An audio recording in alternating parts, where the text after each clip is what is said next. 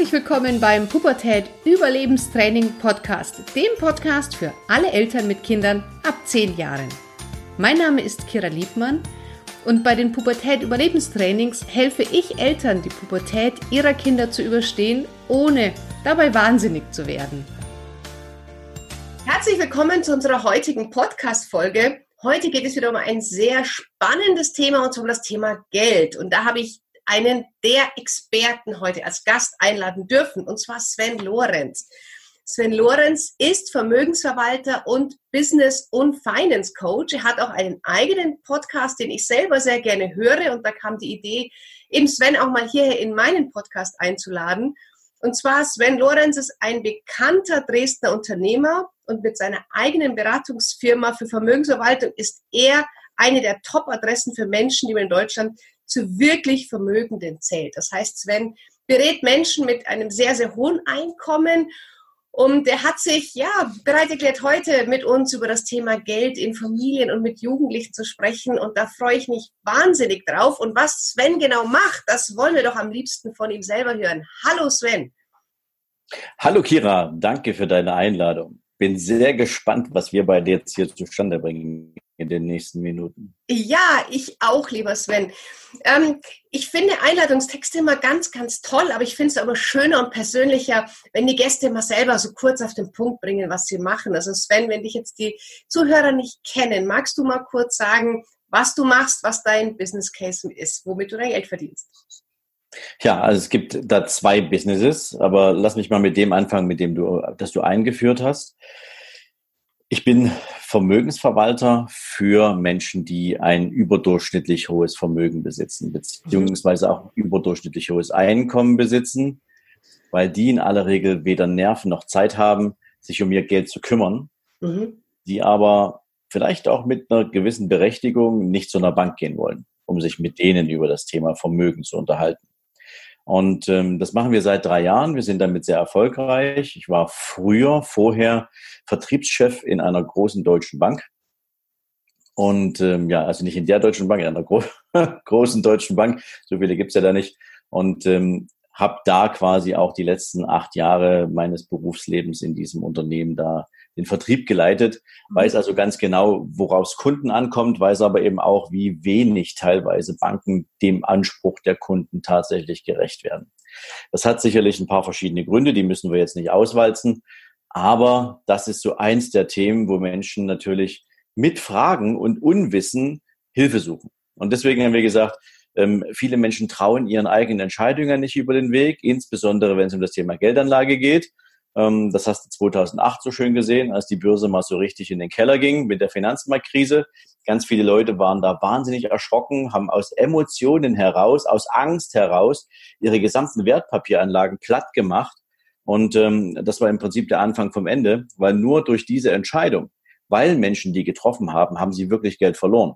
Hätten sie gar nichts gemacht, dann wären sie heute anderthalb mal so vermögend wie zum höchsten Zeitpunkt damals. Das mal nur so, warum Menschen sich uns anvertrauen und sagen, hey, bitte trefft ihr für mich die Entscheidung und lasst mal da mich da eigentlich außen vor. Ihr könnt mir gerne einmal im halben Jahr erzählen, wie sich mein Vermögen entwickelt hat. Also das Hauptgeschäft. Daraus hat sich allerdings ein sehr spannendes zweites Geschäftsmodell entwickelt. Nämlich, du hast meinen Podcast angesprochen. Mein Podcast ist ja jetzt fast zwei Jahre alt und der hat mal angefangen als Investment-Podcast und immer mehr hat sich herauskristallisiert, dass Menschen mich fragen, wie komme ich denn dahin, wo deine Kunden sind? Mhm. Was muss ich tun, um diesen Weg auch zu gehen? Nicht um mit einem Fingerschnipsen mal schnell da zu sein, sondern welche Skills muss ich mir aneignen? Was ist wichtig zu wissen? Wie kann ich es schaffen, mir Vermögen aufzubauen, weg von meinem Angestellten Dasein oder mit dem Einkommen, was ich jetzt habe. Ja. Und die Konsequenz ist, du musst dir halt ein Unternehmen aufbauen. Ja, also ohne unternehmerische Tätigkeit funktioniert das nicht. 95 Prozent meiner Kunden sind Unternehmer, der Rest sind Leistungssportler, Fußballprofis und so weiter. Mhm. Aber alle haben ein nach oben zumindest unlimitiertes Einkommen, beziehungsweise die Chance dazu und können sich damit Vermögen aufbauen. Und genau weil das eben möglich ist, haben wir gesagt, okay, wir helfen Menschen einfach dabei, sich auch da auf den Weg zu machen. Und so ist die Sven Lorenz GmbH entstanden. Das ist, wenn du so willst, eine Unternehmensberatung, eine Business Design Company, wo wir halt Menschen dazu befähigen, tatsächlich ein eigenes Unternehmen auf die Beine zu stellen. Und das hat in allererster Linie meistens nichts mit dem zu tun, wo sie aktuell beruflich tätig sind. Mhm. Also das ist mal so die, die Geschichte so der zwei Unternehmen. Da befinde ich mich und ja, jetzt feuerfrei für deine Fragen. Ja, jetzt ist schon das erste Learning, was ich jetzt schon gerade gehört habe. Wenn man richtig, sag ich mal, nach oben offen Einkommen haben möchte oder Umsatz, ähm, dann muss ich Unternehmer sein. Also das heißt, deiner Erfahrung nach, als Angestellter komme ich da nicht hin. Ist das richtig? Habe ich das richtig verstanden? Ja klar, schau mal, wenn du, wenn du im Monat, wir nehmen aber das deutsche Durchschnittseinkommen, du hast etwas mehr als 2000 Euro netto als deutsches Durchschnittseinkommen. Jetzt schau dir mal nur die Mietpreise an, wie die sich in den letzten Jahren entwickelt haben. Schau dir mal die Inflationsrate an und da kannst du nicht den Warenkorb nehmen, den sozusagen das Bundeswirtschaftsministerium dafür ansetzt, sondern da kannst du mal hergehen und gucken, was in deinem Umfeld hat sich denn an Preisen wie verändert in den letzten zehn Jahren, trotz niedriger Zinsen. Dann wirst du feststellen, dass die Einkommen nicht so stark gestiegen sind wie die Preissteigerung des normalen, ich sag's mal, Lebensstandards, den wir so haben. Und wenn du jetzt versuchst, daraus noch irgendwie, wie manche das ja propagieren, 50 Prozent von deinem Einkommen regelmäßig zu sparen, mach das mal mit 1000 Euro im Monat, was, da, was, was du da noch hast, was, was, worüber kannst du noch verfügen? Da kannst du vielleicht gerade mal irgendwie für eine Woche den Kühlschrank voll machen, geschweige denn, dass du das Benzin in den Tank schütten kannst. Ja. So funktioniert das nicht. Das heißt also, wenn du ein limitiertes Einkommen hast, sicherlich auch in Abhängigkeit der Familie, wie viele Kinder hast du? Für wie viele Menschen trägst du finanzielle Verantwortung? Es können ja auch manchmal die Eltern sein, die man pflegen muss, ja. Mhm. Da bleibt bei vielen Menschen nicht viel, um daraus auch noch Vermögen aufzubauen. Und deswegen ist der, ist der logische Weg, erhöhe das Einkommen. Und das funktioniert meistens nur über den Schritt in eine Selbstständigkeit, was nicht bedeutet, dass du sofort deinen Job an den Nagel hängst und irgendwas eigenes machst, sondern du kannst in kleinen Schritten nebenher anfangen, ja. um dich auszuprobieren, um festzustellen, wie kannst du den Werte für andere Menschen schaffen? Was kannst du anderen Gutes tun? Was für ein Preisschild kann man da dranhängen? Wie sehr sind andere Menschen bereit, dafür auch zu bezahlen? Ja, und wir sind bereit zu bezahlen, wenn wir etwas Wertvolles in unser Leben holen können. Ja. Definitiv. Ähm, ich sehe es jetzt immer wieder natürlich so diese 18-jährigen ähm, Jungspunde, nenne ich sie jetzt mal, mit ich zeige dir, wie du in sechs Wochen reich wirst, die dann 20.000 Euro ohne große Erfahrung abrufen. Also ich halte das für ein Negativbeispiel. Also ich finde das wichtig, dass, dass die jungen Leute Unternehmertum anstreben, aber dass auch jedem klar ist, es dauert einfach. Also, oder hast du das so erfahren, dass, dass man auch nach zwei, drei Jahren direkt schon die Mega-Umsätze fährt? Oder braucht das in deinen Augen einfach eine gewisse Zeit, bis man auch wirklich das Einkommen hat und auch damit umgehen kann? Also ich glaube, du brauchst natürlich eine gewisse grundsätzliche Lebenserfahrung. Ja. Die bestückt sich ja aus zwei verschiedenen Seiten. Einerseits hast du deine ganz private Lebenserfahrung, der Umgang mit Menschen, die dir, die deinen Weg kreuzen, die Beziehungen, die du hast, ob das Freundschaften sind, ob das Berufskollegen sind, ob das echte Partnerschaften sind das macht uns ja zu, zu, ich sag mal, Persönlichkeiten. Andererseits natürlich auch der Job, in dem wir unterwegs sind. Ob das jetzt schon eine eigene Firma ist oder ob das ein Angestelltenverhältnis ist. Manche Leute sind Beamte, ja, bei der Bundeswehr etc. Also wir brauchen, um für andere authentisch irgendeinen Rat geben zu können, doch schon eine gewisse Lebenszeit, auf die wir zurückblicken können, wo wir auch mit Authentizität sagen können, hey, ich habe da eine besondere Erfahrung, ich habe da eine Gabe, ich habe da ein Talent und in Kombination mit meinen Erfahrungen kann ich dir hier etwas weitergeben. Ja. Und das funktioniert nicht, wenn du 19 bist und anderen Leuten erklären willst, wie du ein Business aufbaust. Ja. Also bei aller Liebe, ja, ich kenne auch den ein oder anderen 22-jährigen Marketing-Networker, der sagt, ähm, hey, komm zu mir ins Team, wir sind großartig, und die sind auch sehr erfolgreich, aber die haben einen Background. Die sind auch nicht von jetzt auf, 0, äh, auf 100 so, zu diesen Erfolgstypen geworden. Die haben Menschen, die sie dazu gemacht haben, die sie dazu begleitet haben. Da war ein Mindset da. Ich möchte etwas tun, ich möchte mich verändern. Und wenn dieser Veränderungsprozess sehr schnell ging, dann können die natürlich mit 23 sagen, ich zeige dir, wie ich es gemacht habe. Dann ist das eine andere Geschichte, weil dann ist es authentisch. Aber diese, diese, diese ganzen Spinner da draußen, die dir erzählen wollen, ähm, hey, ich mache dich über Nacht hier mal zum absoluten Online-Millionär, ähm, und die dir dann nicht mal einen Kontoauszug zeigen können, wo, dann, wo da genau das draufsteht, was sie dir versprechen. Ähm, das macht natürlich für viele Menschen keinen seriösen Eindruck. Das stimmt, das stimmt. Jetzt ist es so, ich weiß nicht, wie es bei euch ist, bei uns in Bayern oder jetzt gerade hier in München, wo ich wohne, ist die zum Beispiel die Abitursquote in den Schulen unglaublich hoch. Jetzt gerade wieder vierte Klasse, 80 Prozent Gymnasium. Und ich bin jemand, der sagt, also ganz ehrlich, in der heutigen Zeit mit einer guten mittleren Reife und einem guten Handwerksbetrieb hast du auch Chancen, wirklich Geld zu verdienen. Hast du denn auch, sag ich mal, aus dem ähm, Mittelschicht Leute bei dir betreuen dürfen? Ähm, ist das so eine Urban Legend, dass man als, als Maler oder als Maurer nichts verdient? Also ich sehe da eher das Gegenteil, oder? Wie, wie ist denn deine Erfahrung in, in eher den Handwerksberufen? Also ich kann dir sagen, ich in, über diese Business Design Firma, die ich habe, biete ich ja zum Beispiel auch eine Mastery an. Die Mastery musst du dir so vorstellen, das ist ein zwölfmonatiges Programm, wo Unternehmer miteinander und mit mir und einem Team von Experten, was ich dazu bereitstelle, ein Jahr lang an ihren finanziellen und unternehmerischen Zielen arbeiten. Dazu fahren wir viermal weg. Also wir sind an vier verschiedenen Orten weltweit, schließen uns da ein bisschen ein, sind weit weg von zu Hause, können da ungestört an diesen ganzen Themen arbeiten, haben dabei auch irre viel Spaß. Und das sind Unternehmer, die kommen ursprünglich aus dem, aus verschiedensten Branchen, die nichts mit Online zu tun haben. Also mhm. aktuell beispielsweise bin ich mit einem sehr, sehr aktiven Apotheker unterwegs, ähm, wo du sagst, was machen die denn online? Da geht eine ganze Menge kann ich sagen. Ähm, ich bin mit einem Unternehmer unterwegs, der ist im Bereich des Bauhandwerks aktiv, mit einer Firma im Bauhandwerk. Ja. Ich habe einen weiteren Teilnehmer, der ist in der ganz normalen Versicherungsbranche tätig. Also es sind wahnsinnig viele auch, nennen wir es mal verkäuferisch-handwerkliche Berufe. Nur was wichtig ist, ist ja die Frage, wie kann ich aus diesem beruflichen Umfeld mit dem Blick auf mein Handwerkszeug jetzt eigentlich die Chancen nutzen, die sich aufgrund von der veränderten digitalen Welt ergeben. Ja. Zugriff auf Kunden, die Erreichbarkeit meiner Zielgruppe, Sichtbarkeit im Markt. Mhm. Also die Dinge, was uns früher im Prinzip ja nur durch irgendwelche Zeitungsannoncen gelungen ist oder durch das Tingeln von Haustür zu Haustür, das ist ja heute alles verboten. Das Verrückte ist ja, ähm, der Gesetzgeber hat ja im Prinzip das Online-Marketing überhaupt, also das gesamte Online-Geschäft begünstigt, weil er den Leuten verboten hat, im B2C-Bereich, also von Unternehmen zu Endkunde, den einfach mal anzurufen und zu sagen, hey, ich bin ein toller Unternehmer, wir haben ein tolles Produkt, könnte dich das interessieren? Da, da musst du ja heute davon ausgehen, dass du eine Abmahnung kriegst. Ja. Wenn du einen Kunden akquirieren willst, das muss man sich mal auf der Zunge zergehen lassen. Ja. Und da bleibt den Menschen gar nichts anderes übrig, als die Chancen der, nehmen wir es mal, der Online-Entwicklung zu nutzen, um Menschen zu erreichen. Und das wiederum verschafft viel, viel einen viel, viel höheren Grad an Unternehmenswachstum, wenn du es richtig machst.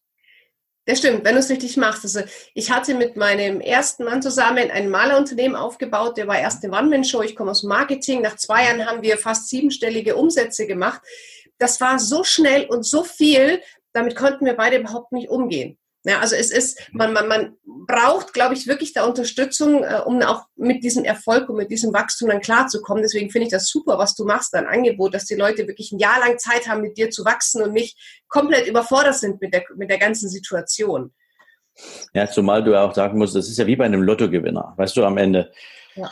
Wir haben ja auch einen Teil unserer Kunden sind ja Unternehmer, die dann irgendwann nach einer erfolgreichen Unternehmerkarriere ihr, ihr Unternehmen einfach verkaufen.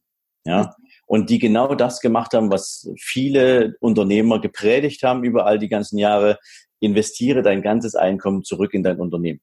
Da hast du die beste Rendite. Bis zu einem bestimmten Punkt ist es richtig. Der, der, die, die, die, die, die problematische Seite an dieser Entwicklung ist allerdings, wenn du nur in dein Unternehmen investierst und nicht in den Aufbau einer Vermögensstruktur, die du ja zum Beispiel auch über eine Holdinggesellschaft gründen kannst oder wo du dir privates Geld aus einem Unternehmen ziehst, sicherlich teurer versteuerst, aber dann privates Vermögen aufbaust. Wenn du das nicht machst, dann bist du bis zum Ende aller Tage eigentlich dazu gezwungen, in deinem Unternehmen zu arbeiten, weil du keine Werte geschaffen hast, aus denen du Erträge erzielen kannst, die deinen Lebensunterhalt finanzieren. Ja. Und, so, und so bist du dann darauf angewiesen, im schlimmsten aller Fälle das Unternehmen erstmal zu verkaufen, damit du auch Kapital generierst, was du dann sinnvoll investieren kannst. Mhm. Und dann haben die, wenn das dann passiert, dann sitzt der Unternehmer da und ähm, mit ganz großen Augen guckt auf sein Kontoauszug, hat da drei Millionen draufstehen und denkt so, oh mein Gott, was für ein dicker Betrag. Und das ist wie beim Lottogewinner auch. Und das Problem ist, der Unternehmer hat zwar die ganzen Jahre zur Wertschöpfung da beigetragen, aber der hat das ja nie in einer Summe gesehen. Das war ja versteckt in irgendwelchen Bilanzkennzahlen. Und der Lottogewinner, der hat ja auch an der Wertschöpfung nie teilgenommen. Das heißt also, beide stehen jetzt plötzlich vor einem großen Betrag von Geld und ähm, sind damit überfordert. Mhm.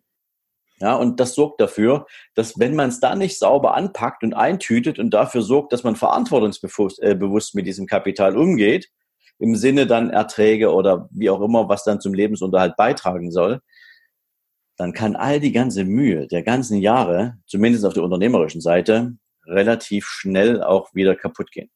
Ja, ja. ja definitiv okay. vollkommen zu. Aber jetzt gehen wir mal kurz zu den Familien. Ja. Ähm, pass auf, hast du denn Tipps? Also es fangen ja oft an, dass die Eltern schon mit, ähm, was ich, fünf, sechs Jahren irgendein Sparbuch haben und da soll dann jeder Oma, Opa immer zum Geburtstag einzahlen.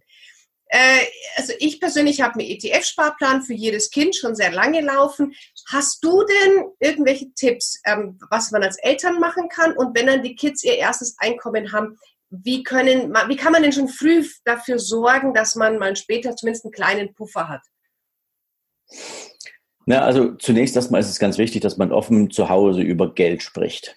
Mhm. Und zwar nicht, dass man nicht, dass man über den Mangel spricht. Also man sollte nie sagen, es reicht nicht oder wir können uns das nicht leisten oder da fehlt an, an der Ecke fehlt oder wie auch immer.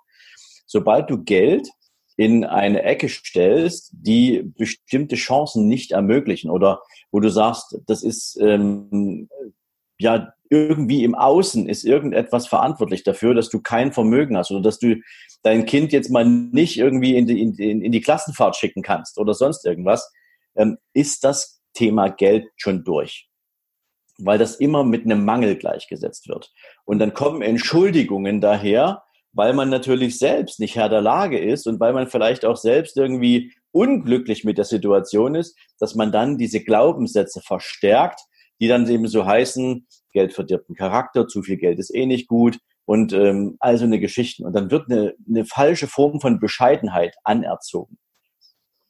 Ich glaube fest daran, dass Geld einen Großteil der Freiheit ausmacht, mit der wir uns durchs Leben bewegen können. Und es erlaubt uns einfach, Dinge zu tun, nach denen wir streben, Dinge zu tun, die wir wollen, unabhängig davon, wie groß die Wünsche sein mögen. Aber ob du jetzt zum Beispiel zweimal oder dreimal im Jahr in den Urlaub fahren kannst, ist ein Maß an Freiheit, was aus deinem Einkommen, aus deinem Vermögen, aus deinem Gehalt resultiert.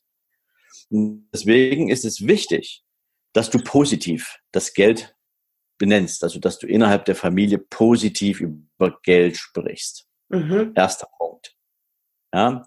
Der zweite Punkt ist natürlich, dass du das Thema Geld auch in der Form anerziehst, dass du deinen Kindern sagst, gib bitte nicht alles aus. Wenn du etwas haben möchtest, was größer ist als das, was du zum jetzigen Zeitpunkt an Geld hast oder an Taschengeld bekommst, dann musst du dafür sparen. Dann musst du dir das Geld zur Seite legen, bis du dir dieses Ziel erfüllen kannst oder diesen Wunsch erfüllen kannst. Mhm. Und ob du das jetzt in Form eines Sparbuch machst oder ob du das in Form einer Spardose machst. Einer meiner Mentees zum Beispiel, das ist ein Unternehmer in der Schweiz, der hat eine Firma gegründet vor über zehn Jahren und der hat da so Dinosaurierfiguren, die, wo du dann eine Münze reinwerfen kannst und dann rollt diese Münze da durch den, durch den Hals und dann ist das, ähm, dann sieht das Kind, wie der, wie der, wie der, wie der durchsichtige Bauch von dem Dino voller Münzen ist. Das ist so ein bisschen spielerisch. Mhm. Und so kannst du diesen Kids auch antrainieren, hey, guck mal, wie schön das ist, wenn du den Dino fütterst mit den Münzen oder ähnliches. Derselbe Typ hat übrigens gerade ein Buch geschrieben, ähm, ein Kinderbuch geschrieben zum Thema finanzielle Erziehung. Das mhm. heißt, die Geheimnisse von Monetia. Ja, klingt schon mal sehr lustig. Mhm. Und ähm, führt auch die Kids dann ein bisschen ran an das Thema Geld, ohne dass du sofort mit dem Zeigefinger wedelst und hier nach dem Motto, das muss so sein. Ach, das ist schön zu wissen. Das werden wir natürlich dann gleich verlinken in den Shownotes. Ähm, das hört sich gut an. Äh, ich höre jetzt raus, also auf der einen Seite klar Geld ähm, positiv besetzen, das also nicht im Mangel denken. Aber dann auch haptisches Geld haben, weil ich habe so manchmal das Gefühl, Geld wird ein bisschen gerade für die Kinder zur Illusion, wenn es dann nur irgendwelche Guthaben auf Amazon oder Netflix gibt oder, oder per PayPal irgendwas gezahlt wird. Also man sollte schon Geld wirklich in die Hand nehmen als Scheine, oder? Ich glaube, Kira, das spielt nicht wirklich eine große Rolle. Okay. Ich glaube, was wichtiger ist, ist, dass du Zahlen, dass du Geld in Verbindung mit Werten stellst. Mhm. Ja? Also, dass du ja, meinetwegen, wenn du, wenn, wenn du einen bestimmten Urlaubswunsch hast. Ne? Also mein Sohn zum Beispiel, der ist gerade wunderbar in diesem Teenageralter, von dem du vorhin sprachst. Er hat gerade die Schule beendet, ist jetzt 16 und ähm, ja, er fängt jetzt demnächst an mit einer Ausbildung. Mhm. Und ähm, ja, jetzt fängt er an, sozusagen sich darüber Gedanken zu machen, was er für ein, für, ein, für, ein, für ein Einkommen beziehen wird als Auszubildender und was er mit diesem Einkommen alles anstellt. Und da hat er totale Flausen im Kopf. Ja, so Motorradführerschein, so eine verrückten Sachen. Auch ein Papa, ihr habt ja eh für mich gespart. Und dann habe ich gesagt, ja, mein Freund, haben wir, aber ich entscheide, wann du dieses Geld bekommst.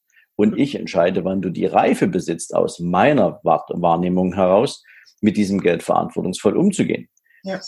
Natürlich habe ich ihm auch bestimmte Dinge über die letzten Jahre antrainiert.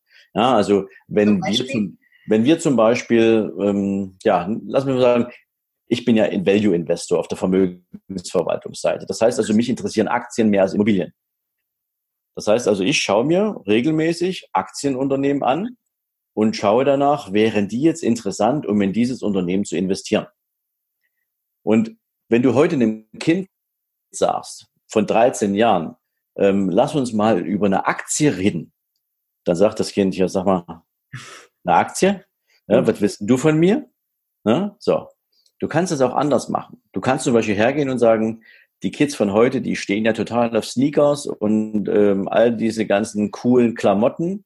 Und dann gehst du hin und sagst, deine Lieblingssneakers, die sind von Adidas. Lass uns doch mal Adidas angucken als Unternehmen. Wie entwickeln sich denn eigentlich die Adidas-Schuhe, der Umsatz mit den Schuhen in den letzten zehn Jahren? Was haben die denn dazugelernt? Was haben die denn jedes Mal, jedes Jahr an neuen Innovationen? Und wie viele von diesen Innovationen hättest du gern in deinem Schuhschrank stehen? Und dann entsteht schon mal eine Verbindung zwischen meinem täglichen Konsumwunsch und der Produktivität eines Unternehmens. Und dann kannst du mal herleiten, guck mal, neben dir gibt's jede Menge andere Teenager und dann gibt's auch Leute, die Adidas einfach nur so cool finden, die auch 35 oder 40 sind. Und wenn die Menschen die Qualität dieses Unternehmens zu schätzen wissen und sich regelmäßig weiter Klamotten von diesem Unternehmen kaufen, dann entstehen daraus Umsätze und wenn die von Jahr zu Jahr steigen, dann wird auch der Wert des Unternehmens größer und dann entsteht auch ein steigendes Börs, ein steigender Börsenwert. Und wenn der steigt, dann machen die mehr Gewinne und dann kann das Unternehmen auch den Aktionär, dem das Unternehmen gehört, am Gewinn beteiligen. Und so haben wir dann immer mal wieder bei verschiedenen Unternehmen mal diesen ganzen Kreislauf der Wertschöpfung besprochen, weil er dazu natürlich eine Beziehung hat. Und jetzt weiß der, okay, also wenn Menschen coole Produkte von tollen Unternehmen kaufen und das Unternehmen macht Gewinne, dann wäre das ja cool, wenn mir ein Teil von diesem Unternehmen gehört, weil dann kriege ich auch ein Stück von dem Gewinn. Das ist ja abgefahren. Ja? So. Und das ist so mal das Ranführen an Investment. Mhm. Warum ist es cool, sich Gewinne von Unternehmen selbst einzustecken? Dafür muss ich allerdings einen Teil an dem Unternehmen besitzen. Und das sind so die ersten Schritte, wie man das miteinander verbinden kann. Ja, ob du jetzt im Prinzip Toys R Us äh, oder, oder irgendwo die Bobbycars verkaufen oder sonst irgendwas, wann auch immer du anfangen willst, dein Kind mit solchen Themen mal, ins, mal, mal einzubeziehen. Aber das macht natürlich Sinn, auf so einem Weg ranzugehen, das Verständnis da ist. Oder das Haus, in dem du wohnst. Ja, wenn du ein eigenes Haus hast, kannst du sagen, Menschen, die Menschen leben in dem Haus und zahlen ihre Miete an sich selbst. Oder manche Menschen besitzen Häuser und bekommen die Miete halt von anderen. Also auch das ist wichtig, aber die meisten reden nicht drüber, weil das für, für viele Haushalte auch wieder außerhalb jeglicher Vorstellung ist, eine Immobilie zu haben oder eben an einer, Aktien in einer Aktiengesellschaft beteiligt zu sein. Guck mal, du sagst, du hast ETFs. ETFs ist auch nur ein Warenkorb oder ein Korb voller Aktien. Ja, ja, genau. Ähm, ja, auch beim Thema Immobilien. Ähm, also ich wir wohnen zur Miete in einem Haus und werden immer wieder gefragt, warum kauft ihr das nicht? Ich halte ja nichts von da kaufen, wenn ich es mir nur auf Pump leisten kann. Ähm, jetzt wollen ja viele eher ein Haus kaufen, aber selber drin bewohnen. empfiehlst du es oder mhm. ist es in deinen Augen, mach äh, besser kaufen Haus, vermiete das und miete dir selber eins? Ja, um ehrlich zu sein, ich wohne auch in einem Haus und ich möchte in diesem Haus wohnen und ich möchte, dass dieses Haus mir gehört. Mhm. Weil ich damit nichts anfangen kann, wenn mir jemand sagt, was ich in, mein in meinem Haus darf und was ich nicht darf. Mhm. Oder welche Grenzen mir gesetzt sind oder nicht. Ich glaube, das ist natürlich eine, eine zutiefst private Entscheidung, ob du das willst oder nicht. Äh, aus rein monetären Gesichtspunkten, das heißt also, gehört mir das Objekt oder nicht, kann es spannend sein, wenn du generationsübergreifend denkst. Okay. Ja, weil meine Eltern zum Beispiel hatten nicht genügend Geld, um sich ein eigenes Haus zu kaufen. Wir haben immer zur Miete gewohnt. Mhm. Und ich habe für mich gesagt, ich fände es spannend, wenn die Generationen nach mir auf eine Immobilie zurückgreifen können, die bezahlt ist, wo sie jemanden entweder drin wohnen lassen können und sich die Miete einstecken oder wo sie selbst drin wohnen und keine Kosten dafür haben, bis auf das bisschen Instandhaltung und vielleicht alle paar Jahre mal einen neuen Anstrich. Mhm. Das ist aber eine Philosophie. Ich glaube, da kann man, kann man nicht Ja oder Nein oder richtig oder falsch sagen. Ähm, da hat so jeder seine Welt. Wenn du natürlich schaust, wie heute die, und die, die, die Entwicklung der Jobs voran, äh, voranschreitet, dann gibt es natürlich wahnsinnig viele Menschen, arbeiten von überall auf der Welt. Da gibt's welche, die sitzen in Bali, die digitalen Nomaden, ja, ähm, die sagen, ich brauche gar keine Wohnung, ich brauche gar kein Haus, ich brauche nur irgendwie ein Bungalow am Strand. Dann arbeite ich da vier Stunden mit meinem Laptop und dann gehe ich surfen und das mache ich jetzt mal ein halbes Jahr auf Bali, dann fliege ich nach Portugal und mache da ein bisschen. Aber irgendwann, Kira, irgendwann, und die Gespräche führe ich auch immer wieder mit diesen jungen und dynamischen digitalen Nomaden kommt dann so der Punkt, wo die sagen, naja, wenn du dann mal eine Familie haben willst. Dann ist das vielleicht nicht ganz so sexy, wenn du alle halben Jahre von woanders aus arbeiten willst. Dann wäre doch so ein Rückzugsort vielleicht ganz nett. Mhm. Und dann steht wieder die Entscheidung an. Mieten oder kaufen. Das stimmt. Also bei uns in, in München sind halt die, die, die Kaufpreise, das ist unfassbar. Also das ist so teuer, da verschuldest du dich, bis du, bis du stirbst, wenn du nicht genug Eigenkapital mitbringst. Ähm, also da fällt oft Kaufen einfach ähm, regional bedingt einfach schon mal aus. Aber würdest du denn empfehlen, wenn jetzt ähm, Eltern sagen, okay, ich finde, du hast das vorhin wahnsinnig gut mit den Aktien erklärt. Ich hoffe, dass da ganz viele Eltern das wirklich auch jetzt sich ähm, ja gut zugehört haben, weil das kann man seinen Kindern so sehr, sehr gut erklären. Würdest, hast du denn jetzt bei deinem Sohn ähm, schon früh angefangen, mit ihm über Geld zu sprechen oder habt ihr für deinen Sohn vorgesorgt? Ähm, wie, wie seid ihr zu Hause mit dem Thema Geld umgegangen, was dein Kind angeht? Naja, also alles, was so von Verwandten, von Großeltern oder von Tanten und Onkels an Geldgeschenken gemacht wurde. Das haben wir immer zusammengepackt und haben es gemeinsam auf die Bank gebracht. Ja, also wir haben zu Hause in, in, unserem, in unserer Küche haben wir ein Glas. Da packen wir so lange dieses ganze Geld rein, bis das Glas richtig voll ist. Dann nehmen wir das Glas und gehen damit zur Bank. Also nahmen wir. Mittlerweile ist das ja ein bisschen anders. Mit einem 16-Jährigen gehst du nicht mehr mit einem Glas zur Bank. Ja? ja. Da äh, sagt er dann auch, alles klar, Papa, komm, das können wir lassen. Aber eine Zeit lang war das so. Mhm. Auch als bestimmte Wünsche größer wurden, habe ich dann gesagt, pass auf, dann sprich doch mit deinen Familienmitgliedern und sag, ich möchte keine Sachgeschenke, ich wünsche mir lieber ein Geldgeschenk, weil ich möchte mir einen größeren Wunsch erfüllen. Ein tolles Fahrrad meinetwegen oder ein Computer ein neuer. Ne? Also das ist nicht so, dass man jetzt sagt, komm, also nur weil es uns finanziell so schlecht nicht geht, kriegst du alles sozusagen, äh, was du dir da vorstellst, einfach hingestellt. Du musst schon selbst was dafür tun. Mhm. Also das war von Anfang an ein Thema mittlerweile, ich glaube, seit, seit er 14 ist, glaube ich, haben wir angefangen mit dem Thema Value Investing, also Aktien besprechen, wie funktioniert das, damit er frühzeitig den Wert von Wertschöpfung auch versteht und warum das toll sein kann, sich da auch perspektivisch zu engagieren. Und wie schaut es aus mit diesem Unternehmertum gehen? Also sprecht ihr auch viel über Unternehmertum? Gibst du ihm da schon das entsprechende Mindset mit, dass er eben nicht die nächsten 30 Jahre angestellt arbeitet?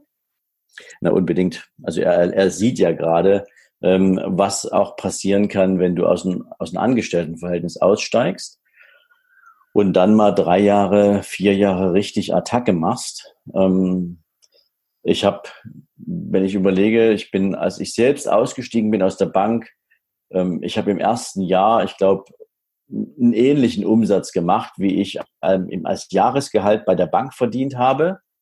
Im zweiten Jahr habe ich den vervierfacht. Jetzt in diesem Jahr werde ich ihn wahrscheinlich verzehnfachen.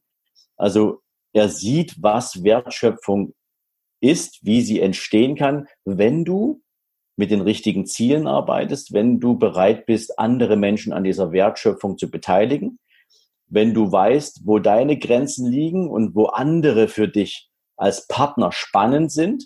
Also nicht nur alles alleine, da wirst du verrückt. Ja, also er kriegt ja alles mit, was ich an Entscheidungen treffe. Er lebt ja auch bei mir.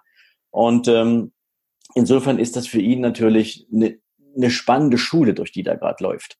Das ist die mhm. eine Seite. Die zweite Seite ist natürlich, ähm, dass jetzt bin ich eher so ein kreativer Mensch und habe immer mal schnell eine Idee, die ich ihm rüberreichen kann. Und er hat jetzt von mir für die Zeit seiner Ausbildung eine ganz spezielle Hausaufgabe bekommen, die er mir versprochen hat, auch umzusetzen. Und wenn er sie umsetzt, ist das die Grundlage für sein erstes eigenes Unternehmen. Wow. Das also groß, ein größeres Geschenk kannst du mir eigentlich gar nicht machen. Mhm. Verrätst du, was für eine Ausbildung er macht? Oder magst du da nicht reden? Oh, er geht jetzt in den medizinischen Bereich. Mhm. Also er wird sich im Prinzip da ähm, im, im, in einem Pflegeberuf wird er sich entwickeln, weil er glaubt, das ist etwas, was ihn im Prinzip, was ihm liegt, der Umgang mit Menschen. Auch das, er hat so ein, so ein Helfergehen, wenn du so willst. Ähm, er weiß aber eben auch, welche, nennen wir es mal, finanziellen Grenzen in diesen Jobs gesetzt sind. Und damit er die eben sprengen kann, hat er diese Hausaufgabe bekommen. Aber über die würde ich jetzt nicht sprechen wollen. Okay, okay, ja, sehr, sehr spannend. Aber Sven, jetzt bist du ja quasi an, sag ich mal, an der Quelle. Du weißt, ähm, wie das funktioniert, dass man, dass man viel Einkommen hat. Wie kam es, dass du doch dann so lange als Angestellter in der Bank selber gearbeitet hast und nicht schon früher ausgestiegen bist? Oh, Kira, das ist eine spannende Frage. Ich habe immer auf die Frage, wenn, also mir ist, ist es immer wieder passiert, dass Menschen mich gefragt haben, wenn du mal nicht mehr bei der Bank wärst, so im typischen Konjunktiv, ja. was würdest du dann machen? Und da habe ich immer gesagt, naja, wenn es mal so wäre, würde ich definitiv was eigenes machen. Also das wäre für mich immer klar. Ich hätte dir zu diesem Zeitpunkt nie sagen können, was das wird. Aber es war mir klar, wenn, dann mache ich mal was eigenes. Verrückt, weil diese, diese, diese, diese, diese Antwort habe ich schon zehn Jahre, bevor ich aufgehört habe in der Bank, immer wieder gegeben. Und ich habe mich aber nie damit beschäftigt. Sicherlich auch vor dem Hintergrund, dass ich von Beginn an meiner Karriere in der Bank ein sehr, sehr hohes Einkommen generiert habe. Also ich war immer, nennen wir es mal, von der Gehaltsstruktur weit über dem Durchschnitt der Banker in Deutschland, weil ich eine relativ steile Karriere gemacht habe, weil ich natürlich auch, ich glaube, ich war ziemlich gut in dem, was ich gemacht habe, sonst wäre es wahrscheinlich nicht über so viele Jahre gut gegangen. Und da ist eine gewisse Komfortzone vorhanden. Weißt du, wenn du im Jahr sechsstelliges Einkommen verdienst, dann bist du ja schon mal sehr, sehr weit im Durchschnitt über, überhaupt über dem Durchschnittseinkommen in Deutschland. Ja. Und du gehörst ja, du gehörst ja damit schon zu den oberen zehn Prozent auf der Einkommensseite. Und da stellst du nicht so viele Fragen, weißt du? Das ja. ist einfach, du, du kannst dir viele Dinge erlauben. Du hast dieses, dieses, nennen wir es mal, immer noch eingeschränkt, aber doch schon mehr als in anderen Lebenssituationen vorhandene Maß an Freiheit. Und das hat mir gut getan. Nur war es dann so, dass über die letzten Jahre in der Bank, wenn du als, als Chef, als Vertriebschef nicht nur vor dem, auf der Bühne stehst, sondern auch hinter den Vorhang schaust, dann siehst du Entwicklungen, sozusagen, die du vertreten musst. Du siehst ähm, Strategien, die entwickelt werden und gleichst die so ein Stück mit deinem eigenen Anspruch an bestimmte Dinge ab. Zum Beispiel an den Umgang mit Kunden, an wie soll denn eine Bank Geld verdienen. Ähm, ist das immer noch irgendwie individuell oder hat das alles nur noch was mit Standard zu tun? Also solche Dinge habe ich, hab, mit diesen Fragen habe ich mich auseinandersetzen müssen und irgendwann, nennen wir es mal so, gibt es so diese moralische Kompassnadel, die dann in die andere Richtung ausgeschlagen hat. Und ab dem Zeitpunkt fing ich an, mich unwohl zu fühlen. Mhm. Und jetzt kann ich für jeden, der da draußen mal so ein bisschen auch in diesem, in diesem Tunnel unterwegs ist, sagen, es gibt ein wahnsinnig schönes Buch, das hat mir meine Schwester seinerzeit geschenkt und sagte, lies dir das mal durch. Ich glaube, das wird ein Augenöffner für dich sein. Und das Buch ist äh, das Buch von äh, John Strelecki, Das Café am Rande der Welt. Und für jeden, der gern mal zwei, drei Stunden mit einem kleinen Taschenbuch verbringen will, der sollte sich dieses Buch unbedingt mal durchlesen, weil ich habe das Buch in der Hand gehabt, ich habe gedacht, der Typ hat über mich geschrieben. Mhm. Der hat mein Leben. Das ist ja ganz verrückt. Und nachdem ich dieses Buch gelesen habe, hat es noch mal ein halbes Jahr gedauert und dann habe ich die Bank verlassen. Ja, das hat, dann hat es gearbeitet. Das höre ich von ganz vielen, die das Buch gelesen haben. Ich finde es auch ganz toll. Würdest du denn, also, oder, also zwei Fragen sind mir jetzt eingefallen. Wenn dein Sohn jetzt sagen würde, Papa, ich will auch in die Bank, was würdest du machen? Also ich würde ihm sagen, wenn du lernen willst, wie der Finanzmarkt funktioniert, wenn du lernen willst, wie bestimmte Produkte gestrickt und gebaut werden, wie Geld funktioniert, dann ist eine Banklehre durchaus hilfreich. Mhm. Wobei ich eben auch weiß, dass in den Banken mittlerweile nicht mehr der Fokus während der Ausbildung darauf liegt, die Menschen im Banking fit zu machen, sondern es wird nur noch darauf geguckt, eignet sich der Azubi für Vertrieb und Verkauf oder nicht. Weil die meisten Prozesse, die in der Bank ablaufen, werden zentralisiert, sie werden digitalisiert und regelmäßig angepasst. Du brauchst für viele Arbeiten heute kein Backoffice mehr. Also es gibt kaum noch dezentrale sogenannte Backoffice-Einheiten, Organisationseinheiten, Frontend ist Kundenkontakt, da musst du ran, da musst du verkaufen können. Und das ist das, was sozusagen in den Ausbildungsstationen der Bank immer wieder nachgefragt und gesucht wird. Das heißt also, wenn du nicht prinzipiell so ein Verkäufergehen hast und sagst, ich will da draußen auch was verkaufen und verkaufen lernen, dann ist der Beruf für einen Banker vielleicht nicht ganz so dolle geeignet. Aber ich würde ihm zumindest sagen, mach deine Erfahrung, wenn du das machen willst. Komm selbst hinter diese, so ein bisschen auch hinter die Mechanik der Finanzmärkte und dann guckst du halt weiter, wie sich entwickelt. Aber 25 Jahre in der Bank, ich glaube, das passiert heute sowieso nicht mehr. Nee, das, das glaube ich auch nicht. Also die heutige Jugend arbeitet nicht mehr 20, 30 Jahre an einem Fleck. Ähm, aber es ist ja auch so, also von früher noch so ein bisschen, also Ärzte, Anwälte, Banker, den, den glaubt man einfach. Da wird nichts hinterfragt. Also da wird so eine gewisse ja, Seriosität unterstellt. Würdest du denn, wenn jetzt angenommen, der, der, der, das Kind erbt, keine Ahnung, 100.000 Euro, weil der Opa gestorben ist. Und dann raten ja viele, nimm dein Geld und geh zur Bank. Was würdest du denn raten, wenn man jetzt eine kleinere oder größere Summe Geld erbt oder wie auch immer? Was mache ich damit? Wo kann ich mich als besten informieren, wie ich dieses Geld möglichst sicher und gewinnbringend anlege? Okay, also wenn es nur ums Anlegen geht, dann ähm, gibt es da zwei Empfehlungen. Das bin ich mal so frech und, und, und, und empfehle mal was, was du auf meiner Homepage findest. Denn ähm, aus der Erfahrung meiner vielen Jahre in der Bank habe ich mal so drei E-Books geschrieben. Und das erste E-Book, das hat ein bisschen was damit zu tun, dass du mal den Kopf aufräumst von all diesem ganzen Quatsch, der uns ja regelmäßig daran hindert, ein finanzielles Mindset zu entwickeln. Also wo wir überhaupt Probleme haben, so einen richtigen Zugang zum Geld zu finden. Also ob das unsere Beziehung zum Thema Geld ist, ob das Sorgen und Ängste sind, Vorurteile, Glaubenssätze, all die ganzen Dinge habe ich da mal zusammengefasst und auch mal einen Weg aufgezeigt, wie man damit umgehen kann. Bevor du das nicht irgendwie erledigt hast für dich, macht es relativ wenig Sinn, sich mit Finanzen zu beschäftigen. Weil meistens gehst du dann mit Halbwissen los und wirst am Ende Entscheidungen treffen, wo du dir wieder die Frage stellst, war das jetzt richtig oder war das nicht richtig? Ja, also einfach, weil du dir selbst finanziell noch nicht über den Weg traust. Das ist der eine Punkt. Das zweite ist, ich habe ein zweites Buch geschrieben, das heißt der Investment Guide. Und der betrachtet mal alle Finanzprodukte, die es heute so gibt, mit dem, mit dem Blickwinkel, macht es Sinn? Mhm. Also sind wir in der Welt von heute mit diesen Produkten noch gut aufgestellt? Und mit welchen Produkten kannst du heute in dieser Umgebung, niedrige Zinsphase, möglichst freiheitlich an dem Geld arbeiten können, das Geld verfügbar halten etc., hohe Wertschöpfung. Was kannst du da nehmen? Was sind entspannte Produkte und ähm, wie kannst du dir vorstellen, wie die funktionieren? Also wirklich versucht, auf eine leicht verständliche Art und Weise Finanzprodukte in Verbindung mit der Marktfähigkeit von heute mal für den Anwender transparent zu machen. Das ist das Zweite. Mhm. Und das Dritte ist, das heißt, der Beraterguide und hilft im Prinzip zu verstehen, was für verschiedene Beratergruppen haben wir denn eigentlich in unserem Umfeld. Da gibt es den Bankberater, da gibt es den Honorarberater, da gibt es den, den, den, den Berater in der finanziellen Ausschließlichkeit wie DVAG oder AWD. Da gibt es die Vermögensberater, da gibt es die Vermögensverwalter. Wer macht jetzt eigentlich was? Wessen Diener ist der? Ja, also wessen Interessen vertritt der? Und an welcher Stelle im Abgleich mit meinen ganz individuellen persönlichen Bedürfnissen wäre denn jetzt welche Art von Berater spannend für mich als Partner, wenn ich mir nicht zutraue, meine Finanzen selbst zu managen? Und das trifft wahrscheinlich auf 90 Prozent der Leute zu. Mhm. Also ich könnte dir jetzt versuchen, so diesen ganzen Weg einmal zu beschreiben. Da werden wir aber, da müssen wir aber fünf Podcast-Folgen draus machen.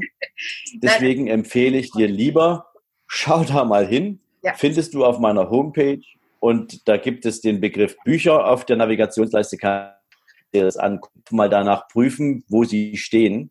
Die mhm. können sich das erste Buch, da stelle ich dir einen Link zur Verfügung, wenn du magst. Ja. Die können sich das erste Buch gratis downloaden.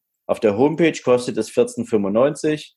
Für deine Community stelle ich es gern gratis zur Verfügung. Jeder, der mal so seine Glaubenssätze, seine Vorteile, seine Beziehung zu Geld überprüfen möchte, kann das damit tun und dann entscheiden, möchte er den zweiten und dritten Schritt ebenfalls noch machen. Ja, toll. Vielen, vielen Dank. Großartiges Angebot. Werden wir in die Shownotes packen. Finde ich super wichtig. Vor allem, ähm, so ein Podcast kann ja immer nur einen Überblick geben. Und es hat so viele individuellen Fragen. Und ich glaube, dass da gerade ganz viele Antworten finden, wenn sich da äh, das reinschauen. Ist ja wirklich eine absolut überschaubare Investition dafür, was man wirklich dann danach an Wissen hat. Also finde ich super. Mhm. Vielen, vielen Dank. Ja. Aber, ähm, aber Kira, ganz wichtig, nicht, nicht nur Wissen, sondern was mache ich aus dem Wissen? Ja. Na, das ist noch viel, viel entscheidender. Ja, das stimmt, dass man es auch wirklich umsetzt und nicht nur weiß und äh, dann trotzdem nichts macht. Ja. Definitiv. Ähm, ja, es waren schon so ein paar wirklich tolle Learnings dabei. Hast du jetzt so abschließend noch mal irgendwie einen Tipp oder so ein ja, was sagst, das würdest du gerne den Eltern noch mitgeben? Vielleicht auch als Erfahrung als Vater, wie das Thema Geld in Familien denn generell gehandhabt werden sollte oder könnte? Also ich glaube, dass wir lernen mit der Brille eines, eines erlernten Angestelltenverhältnisses. Ja, darauf werden ja unsere Kids in der Schule vorbereitet. Ja, werde, mach eine Ausbildung, studiere, dann wirst du angestellt sondern den Kindern auch den Mut zu machen, ihre eigenen Fähigkeiten so zu kultivieren und zu entwickeln, dass sie daraus vielleicht auch die Chance haben, ein eigenes Unternehmen aufzubauen. Und du musst nicht gleich in Konzerngrößen denken mit 40.000 Angestellten, sondern du kannst eben auch mal überlegen, wie fange ich denn klein an? Was könnte denn etwas sein, was mir Freude macht? Und ähm, wenn du an Warren Buffett denkst, ja, Warren Buffett ist der weltweit erfolgreichste und bekannteste Investor überhaupt der hat angefangen, Cola-Flaschen zu verkaufen auf Fußballspielen, als mhm. der ein Knirps war. Das heißt also, du kannst auch schon klein anfangen und ähm, das Geld, was du, du, du kaufst dir eine Cola-Flasche zu einem Euro ein und verkaufst sie für 1,50 Euro. Wenn der Mangel, wenn der Bedarf an Getränken, an Erfrischungsgetränken da ist, zahlen die Leute 1,50 Euro dafür. So. Und wenn du das schon mal anfängst und den Kindern auch beibringst, dass das völlig in Ordnung ist, genau mal sowas auszuprobieren, um ein Erfolgserlebnis zu haben, dann ist das ein richtiger Schritt.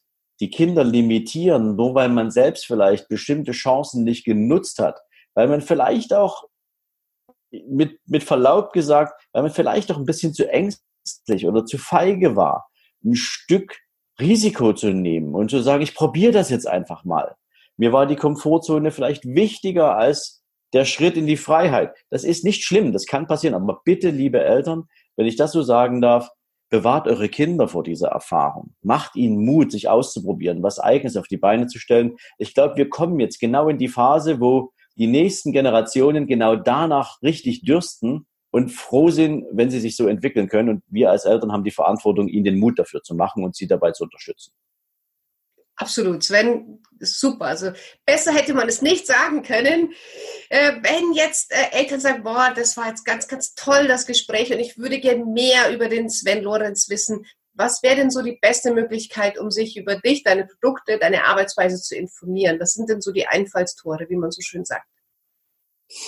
Also ich schicke dir gerne mal so eine Zusammenstellung der ganzen ja, nennen wir es mal Links, unter denen du mich erreichen kannst. Ich glaube, die einfachste Art, mich regelmäßig zu erleben, ist wenn du meinen Podcast hörst. Der kommt an fünf Tagen die Woche regelmäßig raus. Also ich freue mich jetzt in den nächsten Tagen, werde ich die 400. Folge rausbringen. Also das ist dafür, dass er noch nicht ganz zwei Jahre alt ist, freue ich, bin ich da schon ganz stolz drauf, was wir da, was, was da entstanden ist.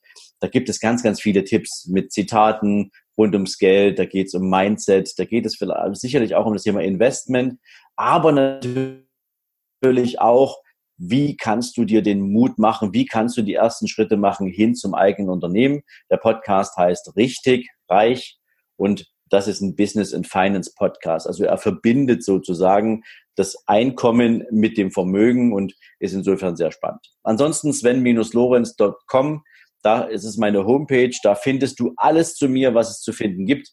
Jedes Podcast-Interview, wie bei dir, wo ich jemals drin gewesen bin, ähm, jede Veröffentlichung, die ich mal gemacht habe, also alles, was da gibt. Auch die Veranstaltung, die wir machen, äh, regelmäßig findest du da. Ich glaube, da kannst du ein bisschen Zeit verbringen auf der Seite, die ist ziemlich voll.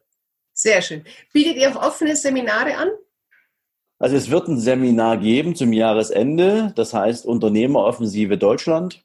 Das ist für Menschen gemacht, die sich entweder mal selbst mit dem Thema Aufbau eines eigenen Unternehmens auseinandersetzen wollen, beziehungsweise die vielleicht auch schon eins haben. Und in diesem Seminar geht es mal so um diesen roten Faden durch ein ganzes Unternehmerleben. Das heißt also, vom, von der ersten Idee, ein eigenes Unternehmen auf die Beine zu stellen, über all die ganzen Schritte, die man dabei gehen muss, bis hin auch, wenn man dann mal das Unternehmen aufgeben möchte, wenn man es verlassen möchte. Was sind verschiedene Möglichkeiten, Mittel und Wege, das zu tun? Und dazwischen gibt es natürlich ganz, ganz viele Stationen, die du als Unternehmer durchlebst. Und für jeden wird da irgendwas dabei sein, ob das das Thema Steuer ist. Da freue ich mich zum Beispiel sehr. Da haben wir den Burkhard Küppert, Deutschlands erfolgreichsten Steuerberater. Wir haben den Hermann Scherer, den du vielleicht auch kennst, als Experten für das Thema Positionierung und Expertenstatus, der wird dabei sein. Wir haben zum Thema ähm, LinkedIn-Marketing, das heißt also, wie kannst du eigentlich als Unternehmer mit diesen Business-Netzwerken entsprechend arbeiten und darüber Kunden generieren. Da ist alles dabei. Wir reden über Geld als Unternehmer, wir reden über Marketing. Da ist also wirklich ganz, ganz viel dabei. Und das wird das erste offene Seminar sein, was wir dieses Jahr anbieten. Wenn es, wenn es das hält, was wir versprechen, dann wird es nächstes Jahr natürlich noch in viel größeren Dimensionen stattfinden oder einfach an viel mehr Standorten in Deutschland. Klingt super, super spannend. Sven, ich danke dir für deine Zeit und dass du da mit uns jetzt so deine Erfahrungen getauscht hast. Für mich waren da ganz spannende Tipps dabei. Wenn auch dir der Podcast gefallen hat, dann freue ich mich sehr natürlich über die Bewertung, über die Kommentare. Wenn du Fragen hast an den Sven, dort sind alles, werde ich in den Show Notes verlinken, dass ihr direkt Kontakt mit ihm aufnehmen könnt. Und ja, vielen Dank, dass du dabei gewesen bist. Vielen Dank, lieber Sven, dass du dir die Zeit genommen hast. Sehr, sehr gern. Ich hoffe, es war einiges dabei, was deine Hörer für sich verwerten können und würde mich natürlich freuen, auch ein Feedback zu bekommen. Also die Einladung gebe ich gern raus. Es wird auch meine E-Mail-Adresse dabei sein. Vielleicht kann ich nicht sofort antworten, weil ich auch viel unterwegs bin, aber ich werde mir definitiv die Zeit nehmen, da auch eine persönliche Antwort zu formulieren. Super, sehr schön. Dann vielen Dank und bis bald. Bis bald. Ciao, ciao.